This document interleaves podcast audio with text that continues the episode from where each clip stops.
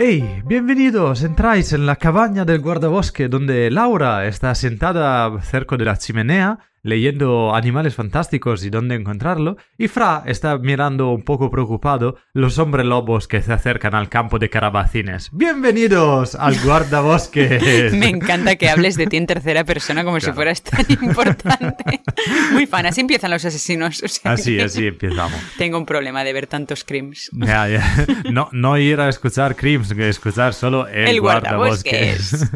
bueno, ¿y qué tal ha ido tu semana? ¿Cómo ha ido esta ronda semanal? Ha ido un poco rara porque eh, he empezado a acercarme mucho a la que es la microfauna. Vale. A todos los animalitos un poco raros que tengo más de cuatro patas. ¿Macro o micro? Micro.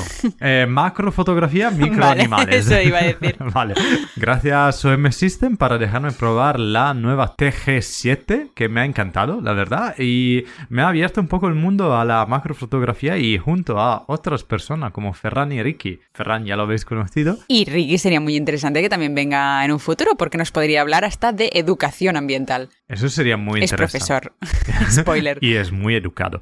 Pero me han abierto un poco el mundillo a la macrofotografía y a buscar todos los animalitos muy pequeños. y Me ha encantado. Sí, yo lo he visto, yo lo he visto pasárselo muy bien desde con arañas hasta con salamandras. Que salamandras salam- nos ha costado encontrarlas, pero ha sido muy Salamandra chulo. no la he fotografiado. Es fotografiado lo otro, lo... Ah, no, claro, estabas con el móvil ahí, las Claro. fotografié yo con Fuji porque Con somos Fuji. mejores. No, yo estaba con eso, los cerditos de tierra se llaman en italiano. ah, sí, No sé cómo los se llaman. isópodos puede que ¿Isópodo se podría llame, ser? creo, no, no estoy segura. La, nuestra ayudante robótica nos ayudará seguramente Son los, los que se hacen bola, los bicho bola, Bicho bola. Bicho bola, que es el nombre científico, seguramente. bicho bola SP. Como bien ha dicho Lauresi, los bichos bolas son crustáceos isópodos, conocidos como onistídeos.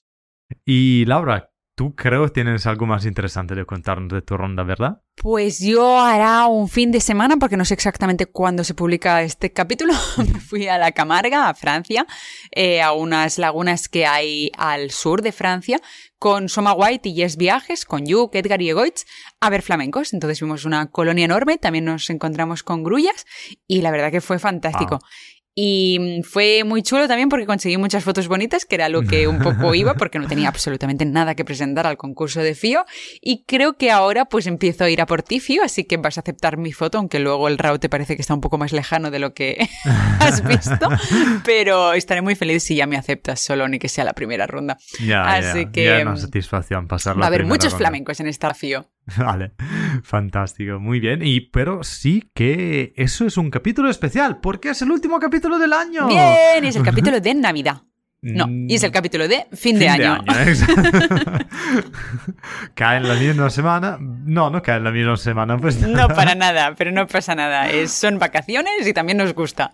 Nos gusta y vamos saludando ese 2023 con ese capítulo que hemos pensado un poquito especial, contándonos, contándonos y contando Os. os las noticias más buenas de 2023, porque basta noticias malas y agobiarnos, intentamos llevar un poquito de joy, no, de feli- felicidad, Sí, de optimismo, de... de felicidad navideña en la naturaleza. Exacto, vamos a intentar empezar bien el año y nos hemos inspirado un poco en un chico que se llama Sam Bentley, que se parece un poco físicamente a Francesco, pero no es Francesco, tiene más pelo. Tiene más. eh, esa, esa. Tengo un dolor aquí atrás de la espalda. Te como un cocillo. ¿no?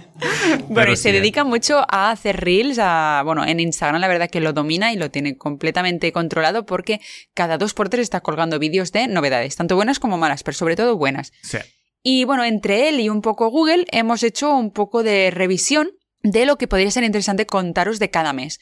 Así que a partir de ahora, Francesco va a empezar y va a contarnos una novedad de enero. De enero, en eso que es el eh, guardabosque ROP, ¿no? Como lo de. Wrapped. Wrapped. Bio-Wrapped. BioWrap. 2023. Así que dale caña. Pues empezamos, porque eh, ha sido muy bonito empezar este año, siendo que se anunció en enero que la capa de ozono de la Tierra está de camino de sanarse para 2040. Ah, está disminuyendo entonces. Bueno, está aumentando, aumentando. y está disminuyendo el... El agujero El en la agujero, capa de ozono. exacto. Decimos que al final, por fin, el trend, el, el andamiento un poco que teníamos sobre este tema se ha invertido. Y Vale, ahora muy bien. se piensa que se, el, el agujero de la capa de ozono de la Tierra se recupera por completo para 2040. Si es que llegamos. Con dos excepciones. Por las regiones polares, el ozono allí estará completamente recuperado en 2045 por el Ártico y en 2066 por la Antártida, donde estaba el problema más gordo. El agujero del ozono corría el riesgo de exponer a las personas a los dañosos rayos ultravioleta y por suerte hemos conseguido luchar todos juntos esta batalla. Quizá solucionaremos también el cambiamiento climático, esperamos. Ojalá, eh, también tengo que decirte que en 2040 es un poco tarde, pero bueno, si ya para entonces hemos disminuido todo este agujero, lo hemos reducido y lo hemos hecho más pequeñito, pues quizá tenemos alguna oportunidad de salir con vida. Claro, decimos que si hemos solucionado ponernos todos juntos y, y conseguir esa lucha, quizá podemos conseguir también otras, ¿no? Pues adelante. Febrero. Sigo con luchas. 10.000 mujeres indias se movilizaron para salvar una especie poco común de cigüeña, la gran cigüeña ayudante, que no sé si la conoces. Mm, La que te ayuda por las faciendas domésticas. Sí, la que te lleva a los bebés también. en la actualidad existen menos de 1.200 individuos maduros de esta especie, menos del 1% de lo que había hace un siglo. Se debe en parte, como siempre, a la destrucción del hábitat natural. Actualmente son humedales que están drenados, contaminados y reemplazados por infraestructuras humanas. En algunos distritos de India, las cigüeñas están más concentradas y son menos bienvenidas, ya que hurgan en los cadáveres, son como nuestros buitres. Bueno, y en realidad también como nuestras cigüeñas, Como algunas de ellas que sí, van que tan aprovechan sucias. un poco, ¿no? Y bueno, se encargan de llevar huesos y animales muertos a los árboles donde anidan, muchos de los cuales crecen en los jardines de las personas, empezando a tratarlos como un mal augurio, mala suerte o portadores de enfermedades. Con la iniciativa de una mujer que se llama Purnima Barman, me gusta mucho su apellido, que creó el ejército Argila, que Hostia. Argila en asamés, que bueno, es un idioma indio, significa traga huesos, estas 10.000 mujeres protegen los lugares de anidación, rehabilitan las cigüeñas heridas que se han caído de sus nidos y organizan baby showers para celebrar la llegada de las crías recién nacidas. Es súper bonito. Si se cierra el ciclo. Y actualmente este movimiento de conservación también crea y vende textiles con motivos de ave y así ayudan a sensibilizar la especie mientras construyen su propia independencia económica.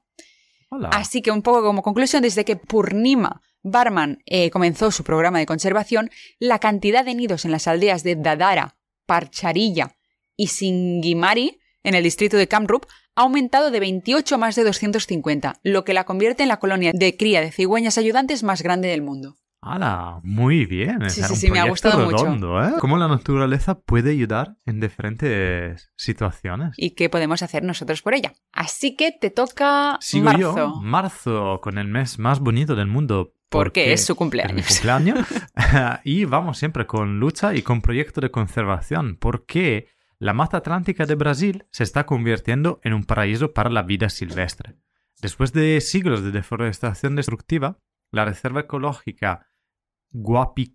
Gap- Guapiacu, lo estoy Claro que pronunciando Guapic. mal seguramente, ha restaurado 12.000 hectáreas de bosque, ayudando también a proteger el suministro de agua a 2,5 millones de personas. Pero sobre todo, la gran noticia de marzo ha sido la vuelta del tapir amazónico en, el- en la área de Río de Janeiro, Vale. extinguido hace 100 años. ¿Y ha pasado? Esta reserva natural había empezado un proyecto de reintroducción con 15 tapiros, pero por fin este año se ha tenido el primer recién nacido, nuevo ¡Ay, qué nacido en la región y también la fototrampa han detectado una madre embarazada. Así que esta Ostras. esperanza en la... Estamos en buen camino. En buen camino, sí, y sobre todo el tapir es un animal al culmin de la, de la cadena trófica, decimos, es como Vale. un lobo o el, o el oso de Ostras, nosotros, ¿no? Vale. Así que el hecho que hayan vuelto y que puedan prosperar significa que todo el ecosistema está bien y estamos ¡Hala, muy bien! de buen camino. Qué bien, qué bien, porque al final, bueno, es lo que conocemos con el lobo, ¿no? Aquí en España, que al final también está en el ápice de la cadena alimentaria y por lo tanto se dedica también a controlar otras poblaciones de otras especies. Exacto. Así que es muy interesante esto para, para que funcione bien un- una Funciona región. Ha vuelto mm, haciendo una eh, re- restauración de hábitat, pero con su vuelta también la, la ha rendido todo más natural y más funcional. Así que felicidades por el resultado conseguido a Brasil. Totalmente. Abril. La última águila pescadora registrada que anidó en Irlanda fue encontrada en 1779. ¡Hala! Pero este año, en abril, el águila pescadora se ha reproducido con éxito en la naturaleza en la isla Esmeralda, en Irlanda, por primera vez en 200 años. Este mismo 2023, y esto me toca muy de cerca porque un ponente habló de este tema En, en, San- el Delta Birding. en el. Delta Birding Vale. Festival. En Santander, el norte de España, para los que no lo conozcan, nacieron tres crías anunciando la recolonización de la especie en la cornisa cantábrica, la cual también desapareció en la península en la década de los 80. Es por eso que se llama también el águila pescadora ochentera, que me gusta mucho porque es como la canción. Noche ochentera, Exacto. ven con quien quiera, pero lleva un águila ochentera. Pescadora. y es que sigue siendo una especie en peligro de extinción y por eso son bienvenidos todos los proyectos de recuperación posibles de esta rapaz. Va, fantástico. Y por fin que e- es bonito siempre sentir noticias de que los animales están volviendo. Están volviendo. sí. Claro que después se habrán otros melones de la gente que no los quiere. Sí, los sí, o de, los, de las otras especies que estamos echando, que digamos, bueno, pero también. bueno, poco a poco todo vuelve a su naturaleza. Balance, su Sí, equilibrio. exacto. Y eso, y eso es muy bonito. Y es muy necesario. Y yo seguimos con este rollo. Porque es bonito tener noticias buenas por fin. Con mayo, cuando por fin eh, se ha declarado que el papamosca de Darwin, Darwin, recordemos que en el capítulo pasado decía que... ¿Cómo era la frase? todo aquello que no aprecian eh, la hermosa calidad de una cosa de abeja, Es tonto. es tonto. Siempre el mismo Darwin, que no siempre era tan faltoso, pero alguna vez. A veces se dedicaba a encontrar especies también. Exacto. En la isla de las Galápagos está ese papamoscas de un plumaje vermellón, muy llamativo. Y el problema, decimos, es que eh, estaba casi extinguido en la isla de Santa Cruz. Estaban también en otra isla, pero en la de Santa Cruz estaban mm, solo 15 parejas. Vale. Pues gracias a un proyecto de, eh, de salvaguardia, lo que ha pasado este De año... guardabosques. De guardabosques, Guardaplayas literal, o guarda- guarda sabanas o lo que quieras. Eh, se ha producido el, nacimiento de 12 polluelos este año. El director de la reserva afirmó que cada polluelo que nace es una nueva esperanza para salvar esta especie que está vulnerable y en la lista roja de la extinción. Así que, felicidades, papamosca de Darwin. Esperamos que no te vas a extinguir este año. Muy bien. Pues seguimos un poco con la misma línea porque en junio el ornitorrinco volvió al parque nacional más antiguo de Australia. ¡Ah! ¡La había leído! Sí, el Royal National Park, situado a 50 kilómetros del sur de Sydney, gracias a un proyecto de repoblación, después de extinguirse localmente hace 50 años. Mm. O sea, había desaparecido de esa zona y un estudio publicado en 2020 reveló que el hábitat del ornitorrinco, situado en el este de Australia y en la isla de Tasmania, que es el sur del país, se había reducido en los últimos 30 años un 22%, lo que obviamente ponía en, riesgo y en peligro de extinción su supervivencia. Considerado uno de los mamíferos más primitivos desde el punto de vista evolutivo, el ornitorrinco o platino, como se llama también en, en esa zona, registra actualmente un descenso en su población desde la colonización británica del país a finales del siglo XVIII. Es por eso que la noticia de liberación en el río Hawking de cinco hembras y cuatro machos, que primero se han hecho las hembras y luego los machos, tiene todos los ojos y las expectativas puestos en el éxito de esta especie. Claro, porque al final eh, es tan llamativa, yo creo que es uno de los animales es más una pasada. Es claro, y encima que pone huevos, o sea, con ese pico y que encima el macho te puede matar. Es como, lo tiene todo para ser... El animal más amado del mundo. Sí, sí, sí, y más controlado porque queremos que sobreviva. Claro, y es bonito que al final sea el, el, el culmine un poco, ¿no? De un proyecto de reintroducción que veía todos estos animalitos que por fin solucionan a vivir dentro, dentro del río este Ujú. y, y él llega un poco a- al culmine, un poco como el tapiro antes. ¿no? Exacto. Guau, qué bonito. Pues seguimos, seguimos con otras. En julio. El mejor mes del mundo. el me- y no, del no año. estoy, no estoy tan convencido de esto porque también ha nacido Laura en este mes. Eh, y está en peligro de extinción, como se llama así. También Fra, después de haber dicho esto, está en peligro de extinción. Pero, Totalmente, hoy duerme en el sofá. Pero también está teniendo otra buena noticia, que es sobre las ballenas grises. Porque es un animal que está en declive. Hace años la población pacífica se está perdiendo el número y eh, está sufriendo diferentes causas de, de mortalidad. Pero ¿qué ha pasado? Este año, al migrar en México de esas especies, se han contado números más altos del normal. Y ya ahí eso empezaba en febrero, mm, desde febrero hasta abril, y ya daba buena esperanza. Pero en julio hemos tenido también una- un aumento en la cría de esa especie. Han empezado a contar mucho- muchos jóvenes con las madres y muchas madres también en condiciones más saludables Qué bien. dando más esperanza por la sobrevivencia de su especie. Obviamente es solo un dado puntual, ha pasado este año, no sabemos si es el empezar de un trend positivo, pero lo confiamos y lo esperamos muchísimo porque... Sí, hay mucho trabajo que hacer con los cetáceos y en todo el mundo, en todos los océanos, y esperamos que pueda seguir así y pueda seguir avanzando. La verdad, cada- sabremos cada año, más. pero estamos más sensibilizados y yo espero que al final eso dé resultado. Y en agosto, para acabar el verano, ¿qué ha pasado? Pues nació una cría de pigargo europeo en Inglaterra por primera vez en 243 años. Joder. Sí, sí. El pigargo europeo, que algunos de nosotros ya hemos escuchado que en Asturias pues se quiso hacer un proyecto de liberación, que la verdad que voy un poco perdida en cómo se terminó ¿Cómo esto. ha acabado? Sí, se había Tendremos que investigar, muchísimo. la verdad, porque hace Sí. poco también en la Camarga escuché a algunos que hablaban del tema y creo que a principios de año haremos una pequeña investigación de cómo avanzó o cómo no avanzó. Os hago un resumen del polémico tema. En los dos últimos años se liberaron 25 ejemplares de pigargo europeo. En la primera suelta, se formaron las primeras parejas y se asentaron en la cordillera cantábrica. Con la segunda liberación sumada a la primera, se contó la muerte de cuatro ejemplares por electrocución. Ahogamiento y envenenamiento. Los ecologistas piden la retirada de todos ellos por amenazar a la fauna asturiana, que cuenta con peces y aves acuáticas como el cormorán moñudo, cuya población está en declive. Además, la coordinadora ecologista de Asturias también ha mostrado ya sus recelos por la introducción de esta especie al no haber ninguna evidencia de que el pigargo europeo haya sido una especie reproductora en España. Así que básicamente el proyecto Pigargo sigue adelante pero sujeto a muchísimas dudas. Pero en este caso hablamos de Inglaterra, porque bueno, el pigargo europeo alguna vez fue muy, muy extendido en Inglaterra, pero fueron ampliamente perseguidos por humanos. Y el último registro de una pareja que se reprodujo fue en 1780. Buah.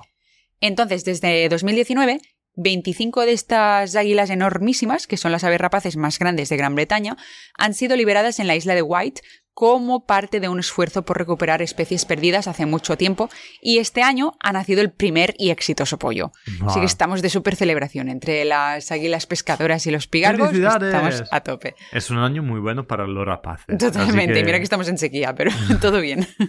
Diciendo que le cuestará pescar y a ir al mar, pero al final es buena cosa y obviamente es, es siempre volver a equilibrar la, la balanza. Y efectivamente, en Inglaterra, después de los años 60, que estaba muy jodida a nivel de, de especie, con uh, la industrialización había matado casi todo. Exacto. Y se está recuperando muy bien todo el trabajo que está haciendo el La verdad que tienen proyectos de recuperación y de, de repoblación en realidad muy, muy buenos. Muy Así bueno. que ojalá, ojalá los pudiéramos tener en todos sitios. Ya, esperamos que un poco nos enseñe en qué dirección tomar por la conservación y que no vamos a ju- juzgar a un animal solo porque es un depredador y Mm, totalmente. pero sí que es parte de la merece. pirámide o de la... ¿Cómo lo decía Laura Sánchez? Que no es una pirámide, es una es una pirámide. cadena.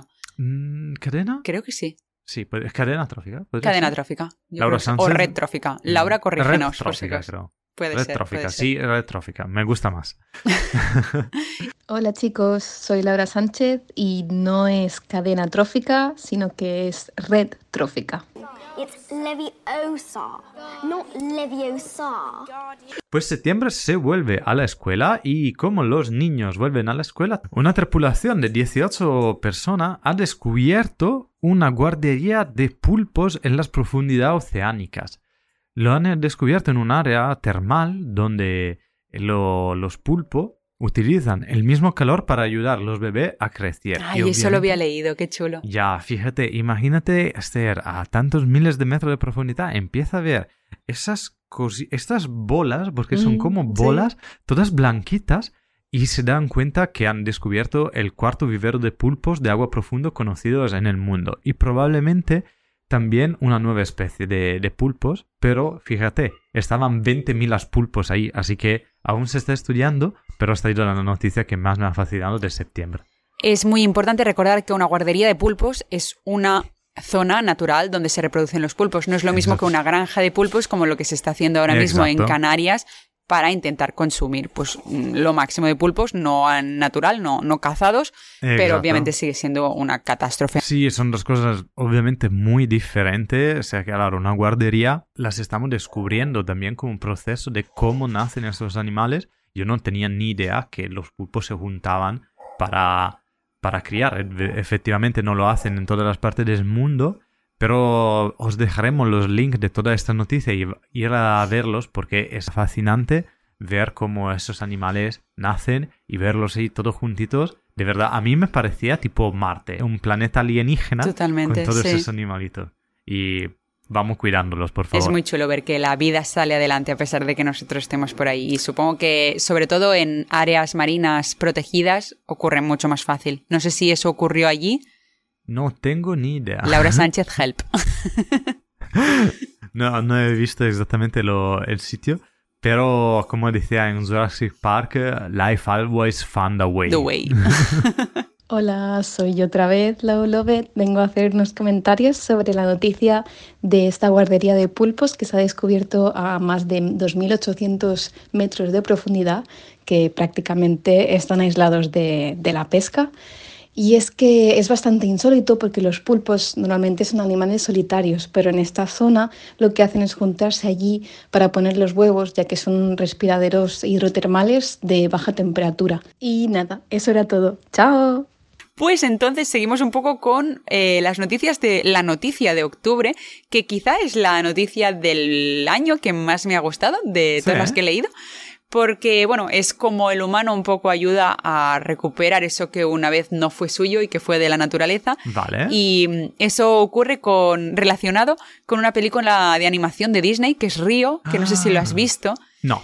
que habla de los guacamayos azules, que se hicieron mundialmente conocidos tras el estreno de esta, de esta película, de animación. Y es que son una especie que había sido declarada extinta en la naturaleza salvaje en 2019 tras la desforestación y caza indiscriminada. Mm, Tras años de trabajo para mantener viva la especie en diferentes enclaves del mundo, hasta lograr alrededor de unos 200 ejemplares, que no es mucho, pero bueno, eran 200 ejemplares controlados, que sabíamos que estaban Claro. vivos y fuera de pues convertirse en mascotas, de convertirse en nada porque destrozaban sus nidos.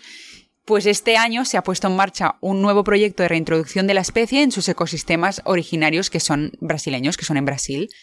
Junto a los llamados guacamayos spix, que son estos, los azulitos, se ha liberado también a ocho ejemplares de macaranas de lomo rojo, que los diferenciamos porque son rojos, literalmente. Ah. Ah, fácil, ¿eh? Ya que en libertad no queda ninguna otra ave de la misma especie que los azulitos que los ayuden a adaptarse al entorno. Entonces diremos que los rojitos, en cambio, a pesar de no ser de la misma especie, tienen unas costumbres similares, por lo que ellos pueden servir de maestros a los azulitos para encontrar comida, zafarse de posibles depredadores y sobrevivir en un ecosistema plagado de potenciales elementos hostiles. Hostia. Muy chulo, o sea, volvemos a la como- escuela, pero esta vez con loros. Ya, ya. Son como mentores, ¿no? Sí, exacto. Y si el primer grupo de guacamayos de Spix consigue adaptarse, es decir, los azules, Mm. serán estos y no los mara macaranás, es decir, los rojos, los que podrán ayudar a los próximos grupos, grupos de aves de guacamayos azules que vengan después para sobrevivir totalmente independientes en la naturaleza. Guau. Sí, sí, así Qué que servirán bonito. totalmente de maestros los unos a los otros, pero finalmente los azules podrán servir para los próximos Los azules. próximos azules. Qué bonito. Muy bonito, qué- me ha gustado mucho. historia. O sea, esa se podría definir, definir simbiosis. Mm, No lo sé, porque en realidad después cada uno va por su lado. O sea, una vez los, los azules estén adaptados, los rojos también irán a su bola. Lo que pasa es que, claro, al ser aves tan sociales, se ayudan los unos a los otros, porque al final son los pocos que se encuentran en la naturaleza y seguramente en ese clima. Aunque haya más rojos, pueden ayudar a los azules, seguramente A- los pueden un poco adoptar o- o, ellos pueden copiarles las costumbres. Ya, ya, ya. Después es muy chulo porque, ¿sabes esta teoría física, no? Que tipo dos elementos, una vez que se han conocido, si la alejas, igualmente siempre serán parte del uno del otro. Es tipo la Ujú. teoría física del amor, algo así, ¿no? Ah, sí. Ah, Sí, eh, es muy chula. eh, ahora no me lo acuerdo, pero está una, una ecuación física que dice que si tú acercas dos, dos cuerpos y interactúan entre ellos, si tú después lo, lo alejas, esos dos cuerpos serán siempre parte uno del otro, ¿no? Porque han interactuado juntos. Pues eso Bueno, es yo aquí igual, ¿no? creo que es por el hecho de que son, no son de la misma especie, pero tienen las mismas capacidades adaptativas. Ujú. Entonces, también se relacionan de la misma forma y es mucho más fácil que unos aprendan de nosotros. Podría ser similar también a lo que pasa con buitre leonado y buitre negro, que buitre leonado Vale. adopta al negro. No creo que sea, sí, porque bueno, les, les, al final hay muchos menos buitres Ajá. negros que leonados y cuando conviven en colonias muy cercanas acaban siendo adoptados un poco por la familia de leonados. Entonces, Qué bonito, el- sí, no es muy chulo. esto. Sí, eso lo había visto en Extremadura y es verdad que muchas veces los ves juntos y hasta re- se, se relacionan entre ellos. Y es porque los aceptan. Como si fuera una manada, pues los aceptan. Dicen, ay, pobrecitos, que son muy pocos, pues venga para acá. y no sé si pasa lo mismo entre loros, pero creo que el hecho de convivir muchos grupos de aves que tienen un comportamiento social hacen que al final estén cerca y que unos y otros se puedan llegar a relacionar entre sí. Te digo otra cosa, sí que me estoy enrollando mucho en este No, tema, pero me encanta.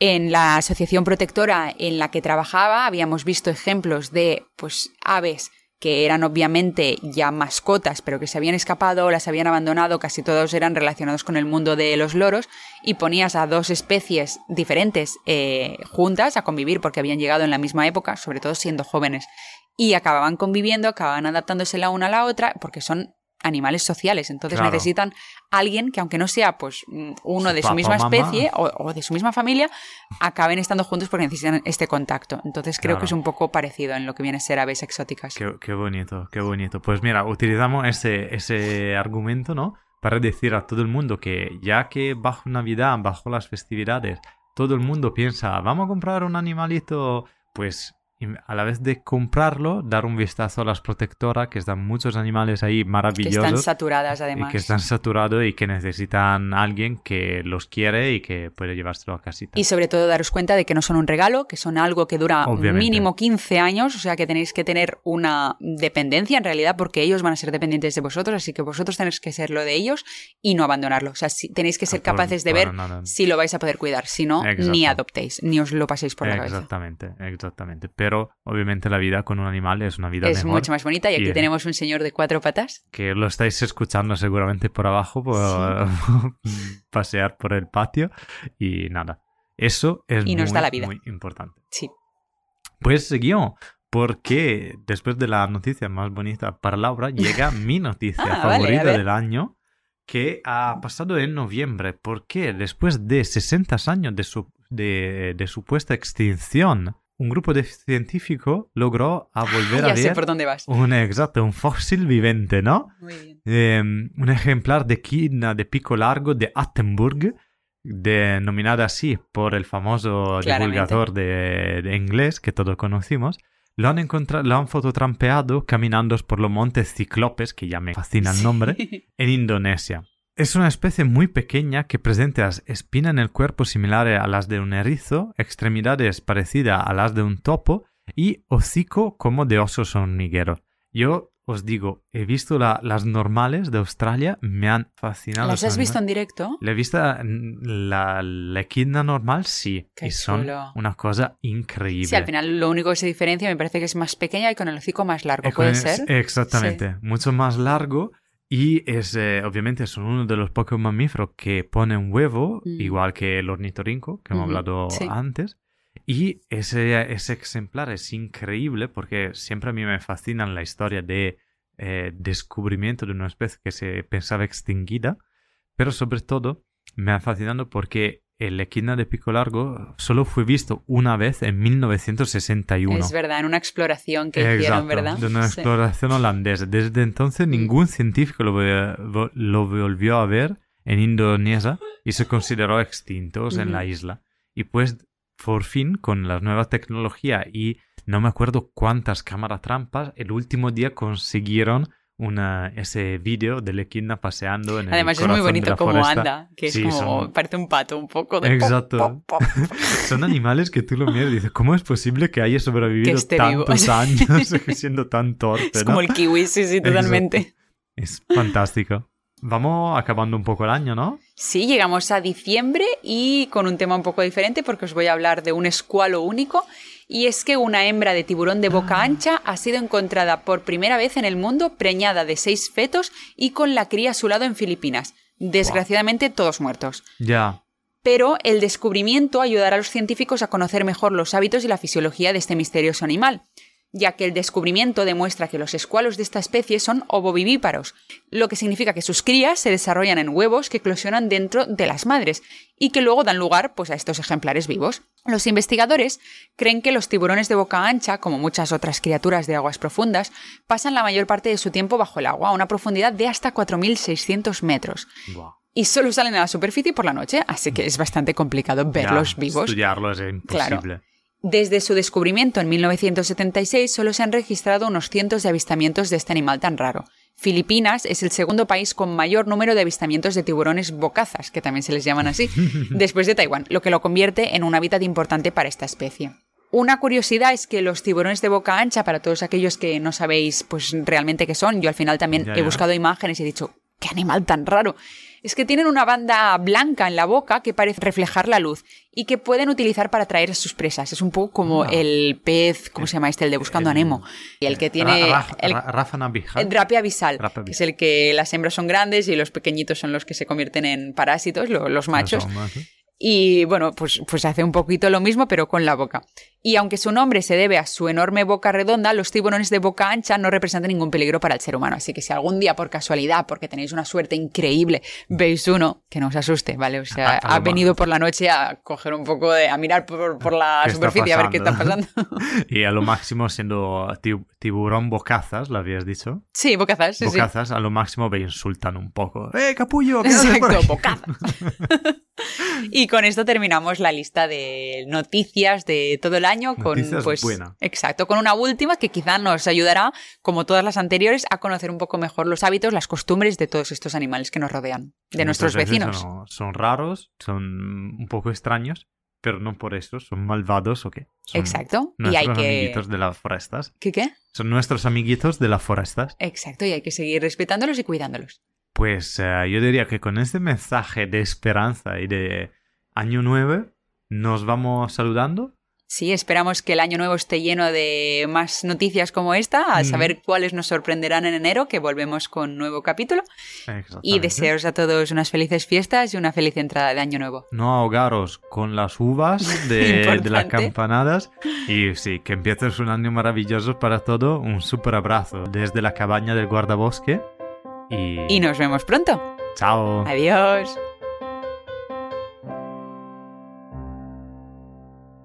Has escuchado El Guardabosques, un podcast de la red de podcast de ciencia, ecología y medio ambiente Podcastidae. Recuerda que puedes encontrarnos en Spotify, Evox, Apple Podcast y Spreaker. Para más información visita nuestra web elguardabosqueswildpodcast.com y no dudes en dejar un comentario en nuestro perfil de Instagram elguardabosques.wildpodcast. Guárdanos en tu lista para no perderte ningún capítulo y no dudes en compartir tu opinión en las redes o vía lechuza.